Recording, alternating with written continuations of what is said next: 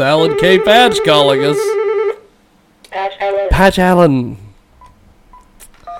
Okay, I think we've got Alan K. Patch with us. Alan, how are you, sir?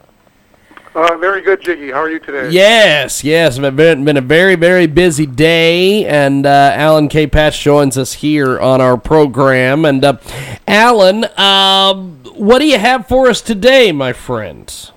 Well, listen, uh, you know, here we are um, heading towards St. Patrick's Day, but, you know, first we have to get through the Ides of March, Jiggy, Yes. which is coming up, you know, tomorrow. So, you know, i- if you think about it, you know, uh, you know, uh, you know, the, uh, St. Patrick's Day, great holiday coming up, but the Ides of March are important. We should at least mention it.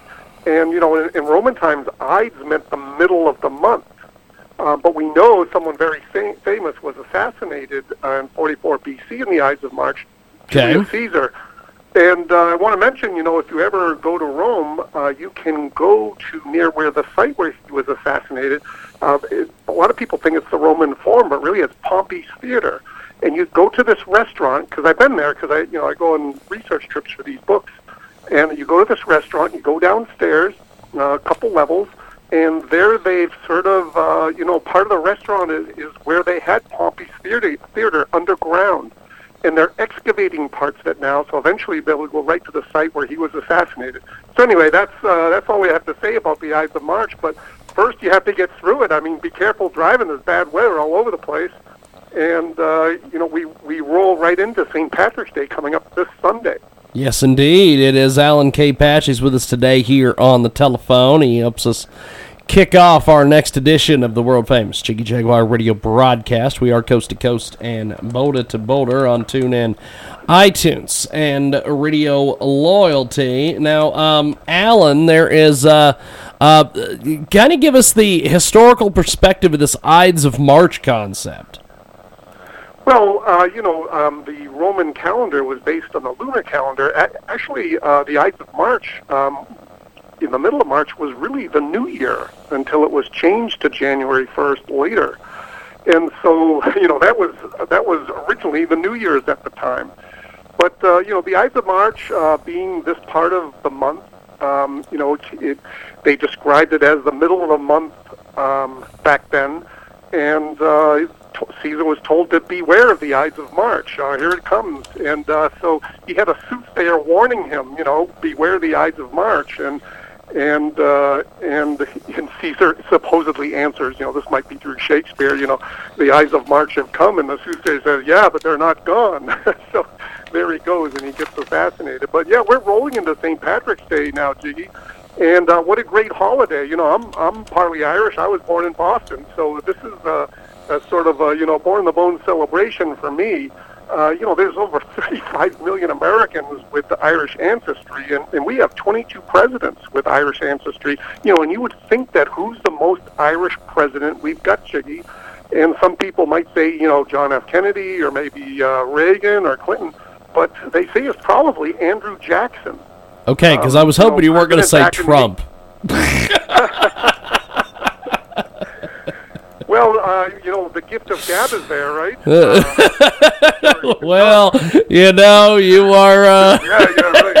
You're correct there, Alan. We've got uh, Alan K. Patch with us today, having a lot of fun kicking off our uh, next edition of our big broadcast here. And um, so, uh, I didn't mean to cut you off there with my with my little Trump slam, but I just had to get that in there. That's okay. Um, Let's talk about St. Patrick. Jiggy. Let's okay, go. Patrick. Tell us about it, baby.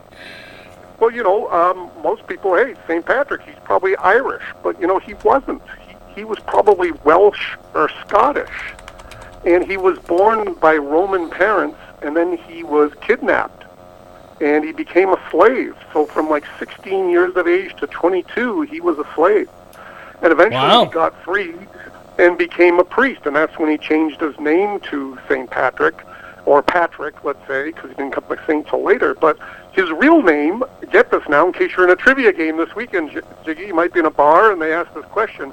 His real name is Nate Maewyn Succat. They know his St. Patrick's real name, and uh, so uh, there we go. You know, he he became a priest and uh, renowned throughout Ireland. and uh, you know, in the end, uh, you know, the funny thing is, is is most people will wear green on St. Patrick's Day, but that was not the color that St. Patrick wore. He wore kind of a light blue. Wow. wow. Well, yeah, I mean, they, they didn't. This whole uh, this whole idea of wearing green didn't come in until the late 1800s when Ireland started, you know, kind of fighting for their independence, and and that was uh, part of the the movement, the color for the movement. So, uh, really, we should probably be wearing blue on St. Patrick's Day. We have got Alan K. Patch with us today. He joins us live here in our broadcast. And uh, uh, Patch, bring us up to speed on your books. How's everything going with your books? All right. Uh, well, uh, the third book is out, Jiggy, and um, the first one is Passage to Delphi. The second is Delphi's Chosen, and the third is Journey from Delphi. And Delphi is spe- spelled D-E-L-P-H-I, and and uh, for those who who like history, Delphi is where the people of the ancient world would go in Greece to hear predictions of the future, and uh, they would they would travel a thousand miles to go there and hear what they thought the god Apollo had to say uh, to them as advice. You know, what's coming? Should I, uh, you know, should I start a war? Should I, should I go on this trip? Should I start a colony or, or get on a ship and go to a colony? So um, people um, felt Delphi was renowned, but it, but in my case, I used it as kind of a conduit, Jiggy, to move my characters between the past, present, and future. So my novel series is really a time travel adventure. It's kind of a thriller that involves the past and uh, and moving into the near future. Well, uh, we've got to take a break here, but uh, Alan, I appreciate you making time for us today. Thanks for coming on, and we will uh, we will talk to you next week, my friend.